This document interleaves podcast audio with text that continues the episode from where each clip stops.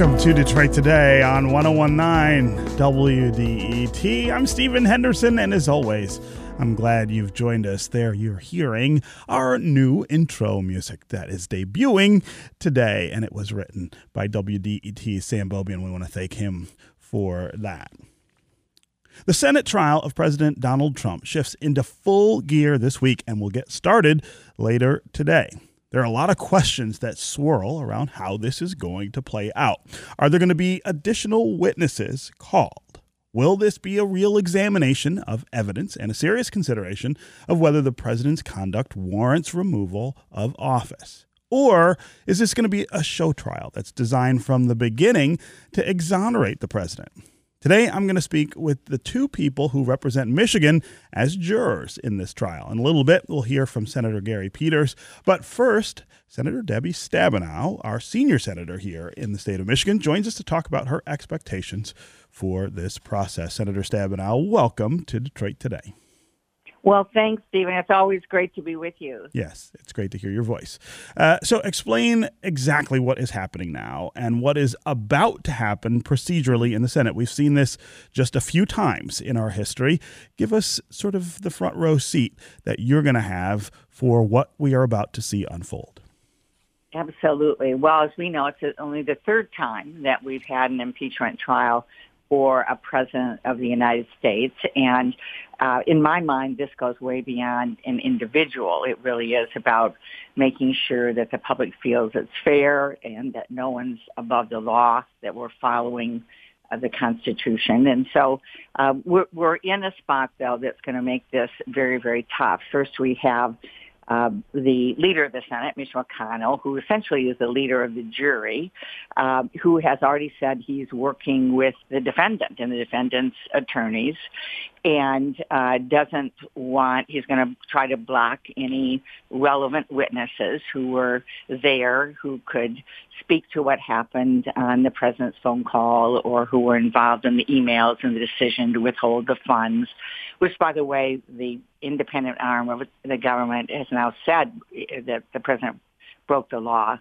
by doing that, the mm-hmm. government accounting office. Mm-hmm. But now with the rule that the resolution that he just came out with late last night, it goes even farther. It's actually quite shocking to me because he's now saying he doesn't want to allow the um, evidence, the House records of evidence at the trial. So I don't know how you, the House moved forward mm-hmm. and provided you know, um, uh, a uh, did uh, tri- did witnesses and put together a document and passed two articles of impeachment on abuse of power and um, and uh, you know they concern about the uh, Congress obstruction of Congress, and now he's in in the rule he's offering on which we'd operate.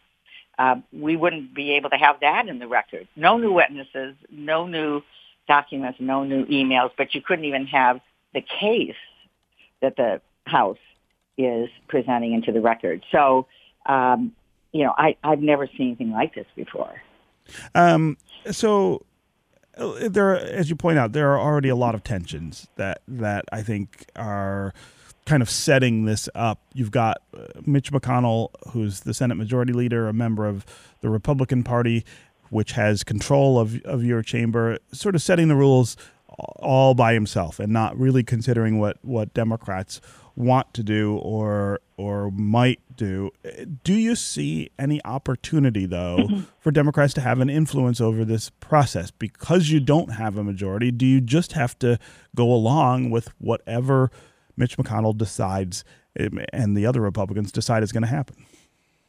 There is a, a, way, and first of all, in the end, the final decision on whether or not uh, the president is convicted and should be removed from office is something that takes 67 members. Mm-hmm. But the process of whether or not to call witnesses, get relevant documents, look at the emails that were exchanged, um, verifying the withholding of, of, funds illegally, and so on, um, that can be done with 51 votes. And so uh, all of uh, the folks on our side, that's 47, will vote to allow that to happen. And by the way, this is, we don't know exactly what everyone's going to say. This is about uh, having the people in the room be able to testify as to what happened, the people that were directed by the president to hold up the funds to talk about what happened. The president chose in the House not to have his, his attorneys testify. He could have. He blocked all the witnesses from coming in the House. So this is his opportunity. He's saying he didn't have a chance to make his case, and he should have that opportunity. And so this is the opportunity for witnesses. He can bring forward witnesses to say, no, this is not what happened, um, and uh, documents and so on. So if four Republicans join us to get to 51 members, then uh, we can see uh, uh, documents and emails that have been widely uh, talked about in the press at this point, and uh, the relevant witnesses, witnesses who were involved in discussions on the phone call, involved in withholding the funds. Uh, we need to hear from the people who have information. Hmm. And uh, since the House impeachment process unfolded, there's been a lot of new evidence that's come out, uh, including the recent statements from Lev Parnas about his efforts with Rudy Giuliani and Ukraine to dig up dirt on Joe Biden. Uh, do you see a possibility for getting that kind of evidence introduced into into the trial? Well, I do think it's important, again, to look at all relevant information, including the fact that the independent watchdog of the federal government, uh, the Government Accounting Office, uh, came out after the House voted on impeachment to say, yes, in fact, very clearly the president broke the law, something called the Impoundment Control Act that we don't pay attention to. But this was actually adopted by Congress back during the Nixon era when President Nixon was um, holding up funds that was pa- that were passed by the Congress uh, without the authority to do that. So a law was passed, and you can't do that without uh, agreement um, of Congress, and uh, it's on the books, and uh, the president broke the law. And so that came out. And then now we have uh, the additional uh, witness with incredible information of somebody who was involved with Rudy Giuliani on phone calls with the president now is uh, implicating Bill Barr, the attorney general, as being very involved uh, in all of this. And so uh, that's uh, another uh, person that certainly was there. Again, this is not about a witch hunt all over with just randomly people being witnesses as in any trial. It's people that have information or that at least one side believes has information directly related to the accusations. Hmm. This is Detroit Today on 1019 WDET. I'm Stephen Henderson, and as always, I'm glad you're with us. My guest is Senator Debbie Stabenow, a Democrat from here in Michigan. She is one of the jurors who will hear uh, the case against President Donald Trump that will unfold in the Senate uh, beginning today at noon in Washington. We're talking about what is likely to happen during that process, whether Democrats will be able to have any influence at all over what happens during that trial and what is going to happen after. What will the implications of all of this be? As always, if you want to join us on the phones, uh, give us a call 313 577 1019. How do you expect this trial in the Senate to play out? Have you already decided how you hope all of this is supposed to go? Do you believe that Donald Trump is guilty of these things and should be removed from office, or that he's not guilty and that uh, all of this is kind of a show being put on by, by Democrats in the House of Representatives first? Uh, or are you keeping an open mind? Are you someone who's waiting to see what the evidence might be, or if there's new evidence, to decide what you think? What evidence have you seen so far that you consider most pivotal in all of this? As always, again, 313 577 1019 is the number on the phones. You can also go to the WDET Facebook page and put comments there, or you can go to Twitter and hashtag Detroit Today. We'll try to work you into the conversation. Uh, Debbie, I want to talk about the role that the Chief Justice plays in all of this. He has some say as well over the proceedings themselves. Of course, he's not a juror, he doesn't decide on the evidence, but he could decide, for instance, that some things that the Republicans don't want should happen. It's true that the Chief Justice could have an activist role. We don't know what kind of role he will take under in the Clinton impeachment. Uh, Chief Justice Rehnquist chose not to do that. Um, he was quoted after the trial as saying, "I did very little and I did it very well." so um, he, you know, you can choose to just sit back and basically call on people, uh, or you can rule. For instance, if there was a, a 50-50 vote, um, normally the vice president, as the president of the Senate, would cast a tie vote, but the vice president is not in this proceeding. So the chief justice could cast a tie vote. Will he do that? I don't know. That's one of the big questions right now. Hmm. Um, do you fear that all of this will only galvanize Trump's name for many voters? In other words, that the political dynamic that's unfolding here, it, it, it is not as much of a slam dunk as many Democrats have said that they thought it was with voters. The polls suggest that people are kind of split on this question. I, I wonder if you can uh, sort of assess what the political implications or consequences might be of what's going on.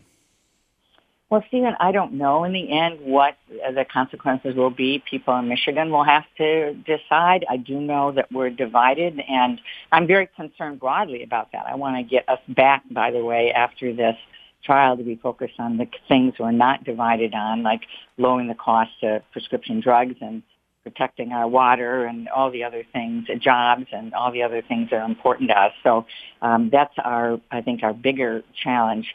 But people are divided. But what I'm hearing though is uh, less division on the issue of fairness. I mean, people will say to me, I've never heard of a trial that doesn't have witnesses. Um, neither have I. And so I do think there's a, a sense of the folks that are uh, watching this closely that they want fairness. And we're obligated to proceed with this. I mean, this is happening because of the president's behavior, not because somebody was trying to just move forward uh, in a political way. There's a, of course, politics is always involved, but there really are very big questions here about whether or not a president is above the law, um, do we believe in three branches of government? Do we uh, believe that um, we should not be engaging a foreign country to try to help a candidate in their election? Very big issues when you go back and read what our founders were talking about. And Alexander Hamilton, who has now been, of course, made famous in the wonderful musical, uh, talked very specifically about concern about foreign powers coming in and getting in the middle of our elections. And a lot of concern today about what is happening with that. And uh, and other countries are watching to see, uh, you know, do we really believe everything we say here about hmm. about a democracy and the Constitution and checks and balances and nobody's above the law, or are we just going to kind of drift into the status of a North Korea or Russia or something where a president, can, any president, can do anything he wants, and um, no one will stand up. I mean, I think these are very big questions and go beyond the the immediate situation. Okay, Senator Debbie Stabenow, Democrat from here in Michigan, one of the 100 jurors who will serve during the trial of President Donald Trump in the U.S. Senate. Really great to have you here with us uh, on your way to these important proceedings. Thanks so much. Take care. You too. Up next, we are going to hear from Senator Gary Peters, the junior senator from here in the state of Michigan, about his thoughts as the Senate trial of President Donald Trump gets underway in earnest. Stay with us on Detroit Today.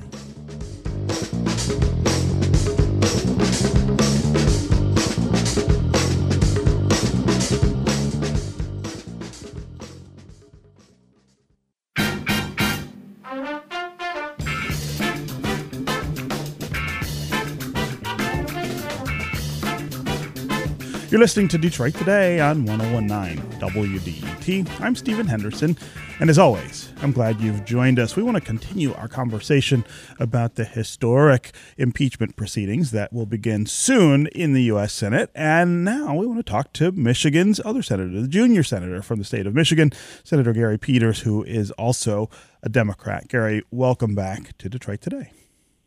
Stephen, it's always uh, always a pleasure to be with you. Yeah. So uh, let's start with you talking about your expectations for this trial, given what we've seen and heard leading up to this. Well, right now, my uh, expectations are not that high, given what we are hearing from uh, Mitch McConnell. He just uh, put out uh, the rules that uh, he wants to push through uh, today. Uh, we'll be uh, voting on that. Uh, the first day is uh, about rules, and unfortunately, there wasn't an agreement made. If you think of the last uh, impeachment, uh, Democrats, Republicans came together, set rules, and made sure that every effort uh, was made to make it a fair trial. That's clearly not what's happening uh, uh, in this case. Mitch McConnell is focused on trying to get this done as uh, quickly as possible. And looking at the rules, it means uh, at late at night uh, when people are not watching, uh, which uh, is not what you would think of an open and fair trial for the American people to hear the case on, on uh, both sides. Uh, we also would like to have witnesses. Uh, does Mitch McConnell is doing everything he can to prevent witnesses to come on uh, the record.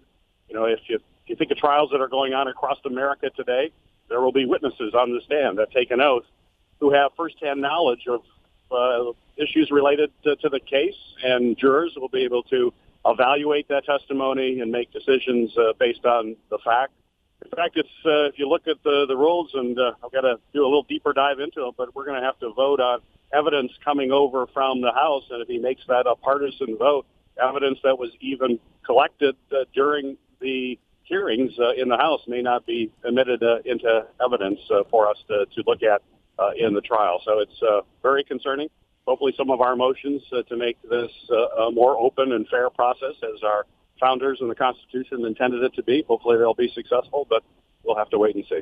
So, so I, I, wonder what you think the purpose of all of this will end up having been then. If, for instance, the House went through its process, which was heavily criticized by Republicans and the White House for not being quote unquote fair. That's what they've said. And then the Senate essentially unfolds a, a process that is partisan on the other side. Then, if you're the American people, you're watching this, what would have been the purpose of all of this? Well, uh, certainly uh, when when you have uh, behavior from a president uh, that's uh, questionable, uh, that's the role of Congress is to to hold uh, presidents accountable, uh, to make sure that questions are, are being asked. Uh, we have to provide oversight. You know, I serve as ranking member on Homeland Security and Government Affairs. We're the top oversight uh, committee for the U.S. Senate, and our job is to make sure that we're constantly looking at the, the executive and making sure we're holding them accountable to the Congress as well as to the American people, uh, most uh, importantly. And that's the role in the Constitution. We have a balance of power where you have uh, the, the legislative branch holding the executive uh, branch accountable and vice versa, and have uh, the judiciary in there as well.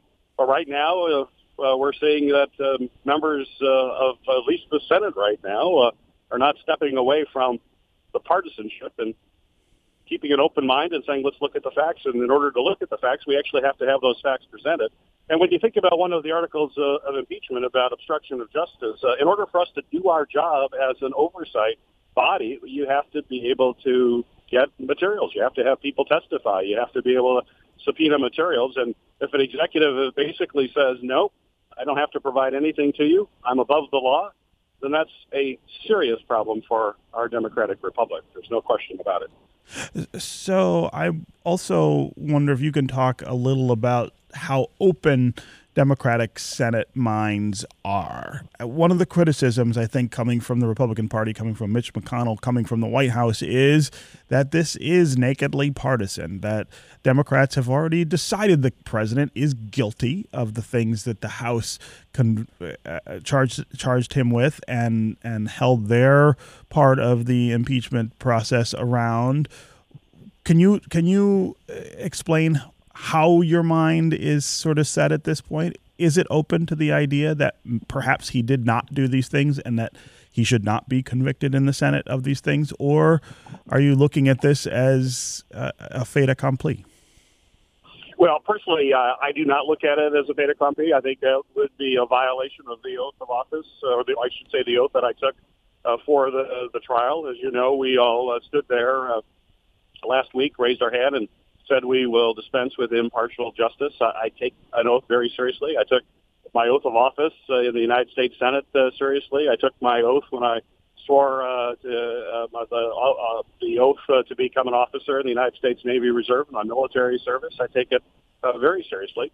uh, obviously, a lot of information has been out in the public. This has been uh, covered uh, uh, extensively uh, by the media, but I still am going to approach a trial. I'm going to sit there uh, and pay very close attention to the arguments that are going to be made by the House managers, as well as uh, the uh, defense uh, attorneys uh, for for the, for the president. Uh, you know, I've been uh, I've been focused uh, as as these proceedings have been going on in the House. I've been focused on doing the job for people in Michigan. I've been working on legislation, passing legislation related to job training programs, making sure people have access to good quality jobs and get the training they need to do that, protecting the Great Lakes, uh, keeping prescription drug prices in check and reducing those. And we have a we have a lot of work to do for the people of Michigan and, and America, and that's what I've been focusing on in the Senate. Uh, obviously, now that changes. That equation changes for at least uh, from one o'clock in the afternoon on uh, when we're in trial. But of course, uh, I'll continue to work on those other issues in the in the morning if uh, given an opportunity to have hearings and uh, to work on the, the, the business for the people, which I hope we can do both. My guest is Senator Gary Peters, a Democrat from here in Michigan. We're talking about the impeachment trial of President Trump, which will unfold soon in the Senate, according to rules that were set by Mitch McConnell, the Senate Majority Leader, and the Republican Party, which has control of that chamber. It will look really different than the process that unfolded in the House, where impeachment proceedings were shaped by Democrats. We're talking about what will happen and what the implications might be. Uh, Gary, I, I want to talk about the political side of this for a bit. You, of course, face a reelection challenge this year here in Michigan. Do you think that the impeachment process and the partisan nature of the impeachment process in both houses of Congress will hurt incumbents like you who are now in front of voters saying, hey, I, I, I would like to go back? Give us a sense of what you think the consequences could be. Well, I think uh, that's hard to, to answer, and quite frankly, that's not what I focus on. What I focus on is uh, doing my job. I mean, you could make that argument about everything that we do in Congress, uh, the bills that we take up, uh, the positions uh, that I take, uh, all could have uh, electoral ramifications, and that's the way the system works. You know, what I do is I make decisions based on what I think is uh, best for the people of uh, Michigan, based on collecting all the facts, making a, an informed uh, decision. Uh, and uh, whenever decision I make, when I look in the mirror in the morning, I believe that I did what I thought was right for the people of Michigan uh, based on, on all the facts. And that's for every issue that I deal with. I don't look at impeachment as any different. I'm going to make my decision based on the facts. Uh, once that decision is made, I will defend that decision based on my reasoning and, and how I came to that conclusion. And then it'll be up to the people of the state of Michigan to determine whether or not uh, they they agree. And uh, and I think oftentimes uh, people are are uh, certainly the the ultimate decision is important, but people also expect me uh, to be thoughtful, to do my homework, and do it based uh, uh, make decisions based on my conscience. What about the party? What about the Democratic Party? The, the, the criticism that has been aimed at Nancy Pelosi, who's the Speaker of the House, for the way in which this was done. Do you think that there is substantive value to that criticism that could translate into political consequence at the polls in November?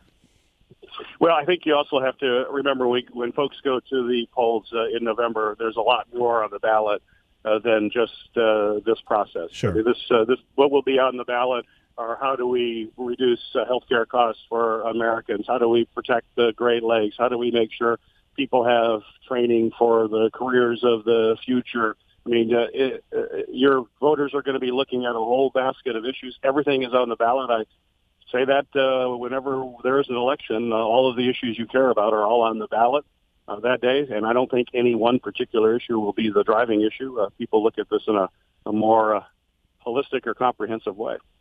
I, I also wonder, given the historic nature of all of this, this is just the third president to face this kind of consequence from the Congress. What what's going through your mind in terms of the historical significance? How you and your colleagues might be remembered 30 or 40 or 50 years from now for the way this has uh, taken place? Well, this this is a very solemn uh, time for for me, and if I think uh, broadly, one of my biggest uh, concerns, the thing that keeps me up uh, at at night, uh, is I just see this growing partisan divide and division that we see uh, in our country, and folks uh, tend to uh, get into their silo, uh, talk to folks uh, who share their same opinions, and don't take uh, the time or the energy necessary to listen to the other side and try to find uh, common ground. I think we're in a, a very pivotal time in the history of our country where folks are unwilling to reach across the aisle in order to find common ground and and uh, to rise above uh, some of the, the really um, inflammatory rhetoric that we hear all too often uh, from from folks. And you know, our, our, our republic uh, needs to survive this. Uh, when you go to an impeachment process, uh, this was something that our framers uh, thought long and hard about. They thought it was necessary to provide a check on an executive. They were very concerned of a overreach of power of an executive. Uh, they did not want uh, the American people to elect kings. They wanted them to elect presidents that were accountable to people and more importantly to the rule of law uh, that they that we are a nation of laws that everybody has to follow. That's what uh, what keeps uh, this uh, republic uh, together. And all of that is under a strain right now. And we have to move uh, past this. We have to uh, we could still have vigorous debate about issues and we should. And, and I'm passionate on a whole host of issues uh, but uh, in the end, uh, we still have to get the work done for the people of uh, Michigan and for the country, and that means uh, finding out what we have in common. In, a, in addition to our differences, uh, there's a whole lot that we have in common too.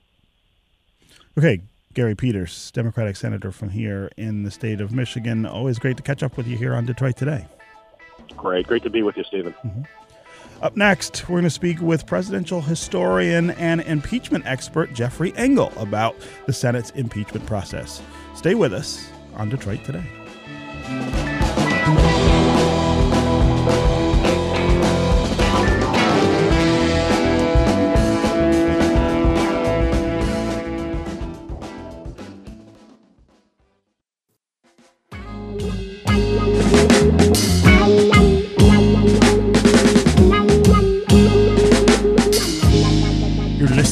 Detroit Today on 1019 WDET. I'm Stephen Henderson, and as always, I'm glad you've joined us. We're talking this hour about impeachment proceedings in the U.S. Senate, slated to start later today under rules that were devised by Senator Mitch McConnell, who is the majority leader of the Senate and a Republican uh, member of the party that has control of that chamber. We've been talking about what that means for the trial of President Donald Trump and whether Democrats have any chance at all to have influence over that process. Can they change the parameters that McConnell has set out for this to take place. We want to hear from you this hour as well. Tell us what you're thinking as impeachment trial proceedings begin in the U.S. Senate for just the third time in U.S. history.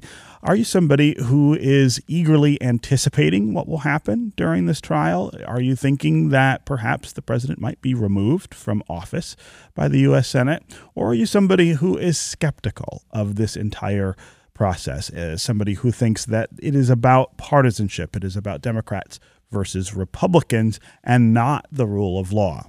As always, the number on the phones here is 313 577 1019. That's 313 577 1019. You can also go to Facebook and Twitter and put comments there and we'll try to work you into the conversation. Joining us now to talk a little more about the historical context for what we're about to see in Washington is Jeffrey Engel, who is the director for the Center for Presidential History at Southern Methodist University and also author of the book Impeachment and American History. Jeffrey Engel, welcome back to Detroit Today. Good to talk to you again. Yeah. So you have a piece in the Washington Post that is titled "The Key to Understanding President Trump's Impeachment Trial: colon Why the Senate is Not Really a Jury." Let's start the conversation there. What do you mean by that? Sure. This actually is, I think, a, a critical distinction between the Senate trial that we're about to see and, frankly, any other type of trial. We need to get our minds away from the idea that this is what we're going to see on Law and Order or this is a criminal case. This is a really unique animal. In 1999, Chief Justice Rehnquist ruled that the Senate was technically not a jury that the Senate, the 100 senators sitting and listening to the case, were technically a court, mm. which is a critical, critical distinction because a jury is only charged with determining guilt or innocence, you know, wrong or right, uh, and they have to follow the judge's prescriptions on what to do, what to listen to, and most importantly, what evidence they can employ when making that decision, and what standard of evidence they need to use for reaching a, a guilty or innocent verdict. That's not the case with the court A court can do whatever the heck it wants. A court can overrule the judge in this case. A court, more importantly, eh, is charged not with determining the analog question of guilt versus innocence, but rather determining what is really best for the nation, what is best for the country as a whole. So in that sense, the senators, and this is according to Justice Rehnquist's ruling, can basically employ any standard they want – and more importantly, can employ any evidence that they want, whether it's presented in the trial or not. So the question that we're seeing about witnesses coming up this week and about whether the Senate is going to accept the House's House Impeachment Committee's trial, uh, uh, um, uh, impeachment evidence, that question in some sense is only a political one for the show of what the trial looks like because senators can actually employ that evidence if they choose. Hmm. And give us a sense from your chair of where this fits in the history of the United States, in the history of the United States Senate, in the history of the presidency. We've only seen this unfold two other times in our history. Where does this fit in? You know, we we've been making that point now for uh, months and months and months since mm-hmm. this inquiry began officially. Uh, that this is only really the third time in American history that we've gone this far in an impeachment case, and only really with Richard Nixon, we've only gone this far in some sense in four cases in the 250 odd years of our country. Mm-hmm. And I think actually that statement doesn't do justice to how important this is. Um, you know, we are a country that's been through wars. We've been through depressions. We've been through a civil war, for goodness sake. We've been we had a revolution, uh, and this is a country that, in all that time, has only generated both the animosity towards a chief executive and a transgressive chief executive at the same time to produce this level of vitriol and this type of trial. Mm-hmm. So I, I think we need to remember that presidents have gone through depressions, as I mentioned and not been impeached. Uh, Abraham Lincoln was not impeached at the height of the South's um, potential success in the in the Civil War when it looked like the Confederacy was going to win. We've gone through wars and depressions and other national crises and not been taken to the point of having a president removed from office, except for these few times. And I think it's it's really quite uh, astounding when you take a step back. So, when you think of the circumstances that brought us to this point with this presidency, can you compare the things that President Trump was charged with in the House? To the other things that we've seen in history bring us to this point. I mean, there is something about the nature of what he's accused of doing that harkens back to things that the founders were really thinking about and writing about at the time they formed the republic. You know that that's exactly right. This this case, you know, eh, eh, in all cases in history, we have to find the comparisons and then the differences, and this is the critical difference between the, this impeachment and the other two. In those impeachments, we did not necessarily see a genuine high crime as the founders understood it under discussion. Now, just for the thousandth time, so everybody can understand, a high crime doesn't need to be an actual crime on the books. Frankly, a president could be really creative and come up with something which is a new thing that nobody had ever thought of to transgress the Americans, American people's trust. A high crime is just that. It's something in which the president puts his or her own interests above the nations and actually winds up potentially harming the nation for their own personal gain. Um, in Andrew Johnson's case, that was a distinction in the 18, 1860s that about two things really. The first was a, some argument and difference, a big argument and difference over the Reconstruction policy after the Civil War, and also the fact that Andrew Johnson was a jerk and people didn't like him. uh, in Bill Clinton's case, everyone agreed that Clinton had broken the law there was no disputing that he had lied to a, a grand jury over his affair. The real question was, is lying about an affair a high crime? Hmm. This type of dealing with a foreign power, putting your interests in the Ukraine case that we're seeing today, putting your own political interests potentially above the nation's, manipulating the power of your office for your own personal good, is exactly, for the first time in American history, exactly the kind of crime that uh, the founders feared it's kind of crime actually that Richard Nixon wound up leaving office for. The, this type of abuse of power is something that the founders were, were greatly af- afraid of. Hmm. My guest is Jeffrey Engel. He is the director of the Center for Presidential History at Southern Methodist, Methodist University and author of the book Impeachment in American History. He is a very appropriate guest for us today as we prepare for the U.S. Senate to begin its trial of President Donald Trump. For just the third time in U.S. history, we are going to see a president tried by the Senate for potential removal from office after being charged with uh, high crimes and misdemeanors by the House of Representatives. We want to hear from you as well. Uh, give us a call 313 577 1019. That's 313 577 1019. What are you expecting to see from this trial in the U.S. Senate? Are you somebody who is anticipating that the president will be removed? It seems a remote possibility, but maybe one that you figure is more likely than not? Uh, or are you someone who sees this whole thing as kind of a show, something that is about partisan politics and not the rule of law? Again, 313 577 1019 is the number. You can also go to Facebook and Twitter and put comments there, and we'll try to work you into the conversation. Let's start with Mark in Ferndale. Mark, welcome to the show. Yeah, hi guys. I'm glad your your last uh, speaker is on here because it's killing me when everybody keeps analogizing it to a criminal trial because if it were, um, the first thing I would do would be make a motion for dismissal pursuant to selective prosecution since Nancy Pelosi, who would be the chief prosecutor, got caught up admitting she's been doing this for over two years. I mean, I'm paraphrasing, but she said something like that when she was accused of the overly expeditious nature of the of the proceedings, she said something like, "Well, this has been going on for two or two and a half years," and I think that would be, if it were a jury trial and it were a criminal trial, rather, you would, would just tell the prejudicial. judge, they're, yeah, they're after this guy. They've admitted they've been after this guy for two and a half years, and they've been waiting to find something. So please dismiss it. Um, anyway, thank you. I really like the show. Thanks, uh, Mark. I appreciate the call and and the comments. That's an interesting point, Jeffrey Engel. This idea that uh, that if it were a trial, there are there are things that have happened already that a judge would have to consider and and maybe maybe dismiss, and that goes to your point that this is a very different process. Exactly. I think you know, honestly, the first thing that the judge would do would be to remove any of the people in his or her jury, again, not a jury, but in a typical trial, remove any of his or her people in a jury who had already predetermined the case and had already announced what they were going to do. So that would knock out about three-fourths of the Senate at the, at the very least. Um, uh, you know, to go back to the, the, the caller's example, though, that the, and the argument that the Democrats have been going after the president, you know, from the very beginning.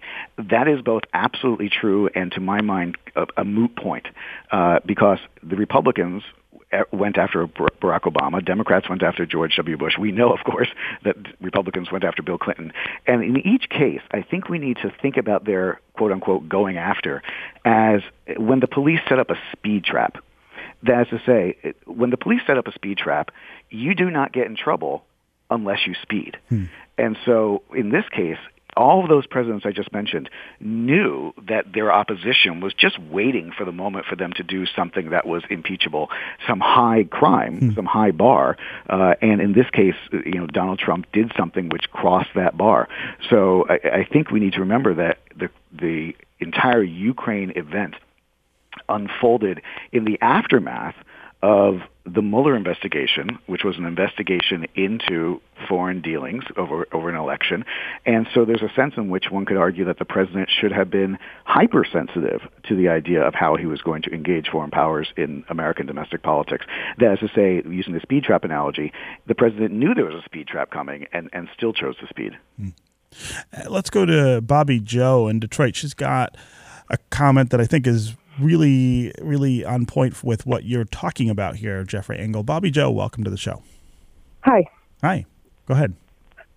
Yeah, um, they've been doing this since day one. They do not. They're trying to um, overdo the will of the people. They don't like who voted in. They're mad. They lost power, and this is all a big old sham. So, so Bobby Joe, I, I think it's entirely reasonable to, to to think that a lot of people have told me the same thing. But I wonder what you make of the president's conduct here, the things that he not only is accused of doing, the things that he admits he did. Do you think that they are not worth investigating or putting through this process in, in the Congress? I think that he was trying to get rid of criminal acts that were in the Ukraine, like Biden and his son, that he believes they are involved in. And no, I just think they went through Mueller. They had all these um, investigations, and they came up with nothing. Hmm. Uh, uh, Bobby Joe, I appreciate the call and and the comments. Jeff Engel, sort of speak to what she's talking about there. This the idea again that that this was a trap, that this was a partisan trap. Uh, that that Democrats have been kind of laying in the weeds for this, and that the things that the president did are not all that unusual or extraordinary. Well, let me answer that on two levels. First, as a as a presidential historian, I think, and, and actually one of my specialties was on presidential phone calls. Believe it or not, um, I have seen probably you know fifteen thousand presidential phone calls over the course of my career, and have never actually seen that sort of intersection of domestic American politics and foreign policy um, using the power of the president's office. But put that aside for a second, because that's one one man's opinion. Um, I, I think the best way to think about this problem writ large is to apply what a, philosopher named John Rawls suggested as a way to understand morality generally, which is to apply what he called a veil of ignorance. That is to say, try if you can, it's impossible, but try if you can to remove any sense of who you are from the equation. You don't know if you're a Democrat or Republican. You don't know if you're black, white. You don't know if you're a man or a woman. And then remove the identity of the offender in this case. So that's say you don't know if it's President Trump or President Obama or President Bush or President Joaquin. Who knows? If you are a person that doesn't know who you are, so you don't know if you're supposed to like the Republican or Democrat, and you hear that a president did the following things, take out all the names, take out all the parties, what would you think? You know, if you heard about a president who lied under oath about an affair, if you didn't know if he was on your side or not, would you want him removed? If you heard about a president who, you know, asked a foreign power to investigate his primary political rival, whether the rival is guilty or not, to ask a foreign power to investigate a, a rival, if you didn't know who you were and you didn't know the identity of the president, would you find that troublesome? And I, I think that's a, a pretty good test to tell us whether or not there at least needs to be uh, there is enough smoke here to investigate further whether there's fire. Hmm. Again, Bobby Joe, I really appreciate the call and the comments. Before we get to more uh, to more listeners, Jeff Engel, I, I want to ask you um, uh, about something that Adam Schiff said on the Sunday morning shows over the weekend. He said this would be the first impeachment trial in history that did not call witnesses if Mitch McConnell gets his way. I want to know if that's an accurate statement and what you make of it if it is true. Is there something about the way that this has been configured by Mitch McConnell that makes it suspect? Yes, that would be a true statement from from um, Adam Schiff. Now, of course, remember we only have a few precedents to go on. Uh, it's in, only happened eight, twice before, right? Yeah, in, in 1868, you know, the, the, trial took more than a month. Each side called uh, more than a dozen witnesses. Um, so put that aside. In 1999. Uh, there was a real debate, just like we're having now, over whether or not witnesses should be called. In fact, the Senate began the trial, just as we may today, without having decided whether or not witnesses would be called. But there was a key difference in the Senate's ultimate decision to have witnesses in 1999 than what we're discussing today. As, as I mentioned before, the, the facts, and everybody keeps saying this, but everybody has their own interpretation of it, the facts were not in dispute in the sense that the witnesses that Republicans wanted to call in 1999 had already been deposed. They had already told their story. The question was, whether or not the Senate was going to hear a new interview, a new uh, testimony, whether they're going to hear it in person or whether they're going to hear it as they ultimately did uh, via videotape and transcript. Um, so in that sense, the question was whether Republicans would get to use evidence that was already known to make the best case for the president's impeachment. What we're talking about today is a question of whether or not witnesses who have material information to a, to a cr- potential crime are going to be allowed to testify to the president's guilt or innocence. So in a sense, you know, the Clinton trial in that sense, witnesses were about making it a show trial in the best sense of the word, uh, showing the jury, showing the court, as as I said, what the what the president had done in the fullest sense. And today, the the question of witnesses is trying to find out what the president actually did, and that that strikes me as as fundamentally different. And and frankly, you know, from a strictly constitutional sense, um, the Senate is supposed to not be in coordination with the White House over these things. The Senate, traditionally, like the House, is supposed to be in opposition to the White House, each of them jealously guarding their own territory and their own prerogatives. Same with the Supreme Court. So, in that sense, uh, you know, a senator who um, knows that the House has impeached a president and chooses not to hear as much evidence as possible is not following the constitutional process, at least as laid out by the architects of the Constitution. Mm. Let's go to Bill in Dearborn. Bill, welcome to the show. Thank you. Mm-hmm. So, no doubt, uh, Trump is, uh, you know, a, a, good guy and innocent of all of this stuff, and, and, should be left as president. That being the case, he should just release all the appropriate staff to be witnesses and uh, release all the appropriate documents, the the originals, not the redacted. And uh, then he'll be, uh, you know, free to go ahead and, and run the country. That, that would end everything. um, Bill, I think you're being a little bit facetious there. I think I detect that in your tone, but but I think that's an important point to discuss. Is if the president didn't do anything, if he is innocent in all of this, why not just release all the documents? Why not just let everybody who was involved in this go over to Congress and say exactly what happened? Jeff Engel, respond to that. You know, there's a, a, wonderful historical example of a president essentially making the point that in an impeachment trial, they should not in any way, shape, or form be in charge of determining what evidence get released. And that example is George Washington. And I got to tell you, as a presidential historian, anytime we can use George Washington as the example, we're, we're feel, feeling like we're on pretty solid ground. George Washington, in his administration, got into serious trouble with the Congress over the Jay Treaty, over a diplomatic matter. The details don't need to concern us here. And the House of Representatives asked for information. Washington eh, basically said, issued the first instance of executive privilege and said, my reading of the Constitution says the Senate has a role in foreign policy, but the House does not. So I do not have to show you anything, period. Next sentence, he said, unless this was an impeachment.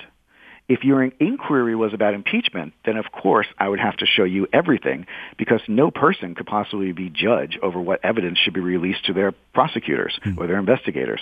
Um, I'm paraphrasing, but the point that he made was that an impeachment case is, you know, beyond any claim of executive privilege just for the reason that to have an executive claim whether or not or determine whether or not a, a witness or a piece of evidence or a document can be released um, really gives them the opportunity to make their own decision and make their own verdict. It's something that would not exist in any other um, not just any other co- court, but any other is, is sense of logic. I think. So, so this idea of the Trump administration sort of hunkering down and not participating in the process. Is that a standout feature too here? Uh, no president, of course, wants to be impeached. No president wants to be part of the process of impeachment. But is this administration acting differently than we've seen the Clinton administration, for instance, or the Johnson well, administration?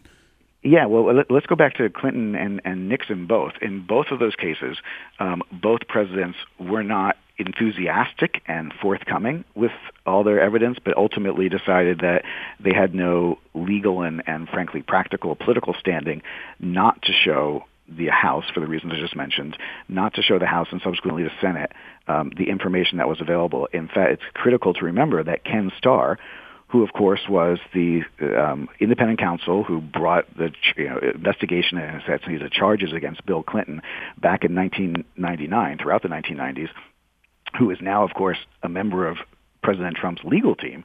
Um, Ken Starr included in his list of recommended impeachable offenses that the House should consider the fact that President Clinton had abused his office and abused executive privilege because he was not fully forthcoming with everything the Starr investigation wanted. So in essence, you know, if you believe Ken Starr, or at least what Ken Starr wrote back when he was uh, in the public scene in 1999, then the president has no grounds to stand on whatsoever about releasing documents and releasing witnesses to talk. Uh, quickly, let's go back to the phones here. Let's go to Robert in Detroit. Robert, I've got about a minute left, but I wanted to get you in here. You there, Robert? Nope, I don't think we have Robert. Let's go to Tom in Northwest Detroit. Tom, we've got about a minute left. but, okay, uh, real quick. Go ahead. Uh, it's it's already decided. You know, they're, uh, the Republicans are going to let Trump walk. But I mean, to this point, um, the, the House they did what the Constitution allowed them to do. And to this point, also, if Trump is so innocent, why won't he let Bolton, um, um, Mulvaney, McGahn, and all of those people that you know he wants to you know inject executive privilege on? Um, why won't he let them testify hmm. if he is so clean, yeah. as he would say? Tom, I appreciate the call and the thoughts. Jeff Engel, before we before we end, I wonder if you can make just a few predictions about what we're going to see over the next week or so. You know, I, I have been thinking about this uh, like a roller coaster, which is to say, uh, over the next several weeks, next several days in particular, I think we're going to see a lot of twists and turns. We're going to see a lot of ups and downs that we didn't expect, perhaps. We might even get a little nauseous. Uh, and at the end of the day, we're going to wind up exactly where we expect, which is with the Senate uh, uh acquitting this president. Okay. Jeff Engel, director of the Center for Presidential History at Southern Methodist University and author of the book Impeachment in American History. Always great to talk with you here on Detroit Today. My pleasure, always. That's going to do it for me today. I will be back tomorrow, and I hope you will too. We are going to look at the unemployment numbers in terms of how many people are actually earning a wage they can live off of. This is 1019 WDET, Detroit's NPR station, your connection to news, music, and conversation. We'll talk again tomorrow.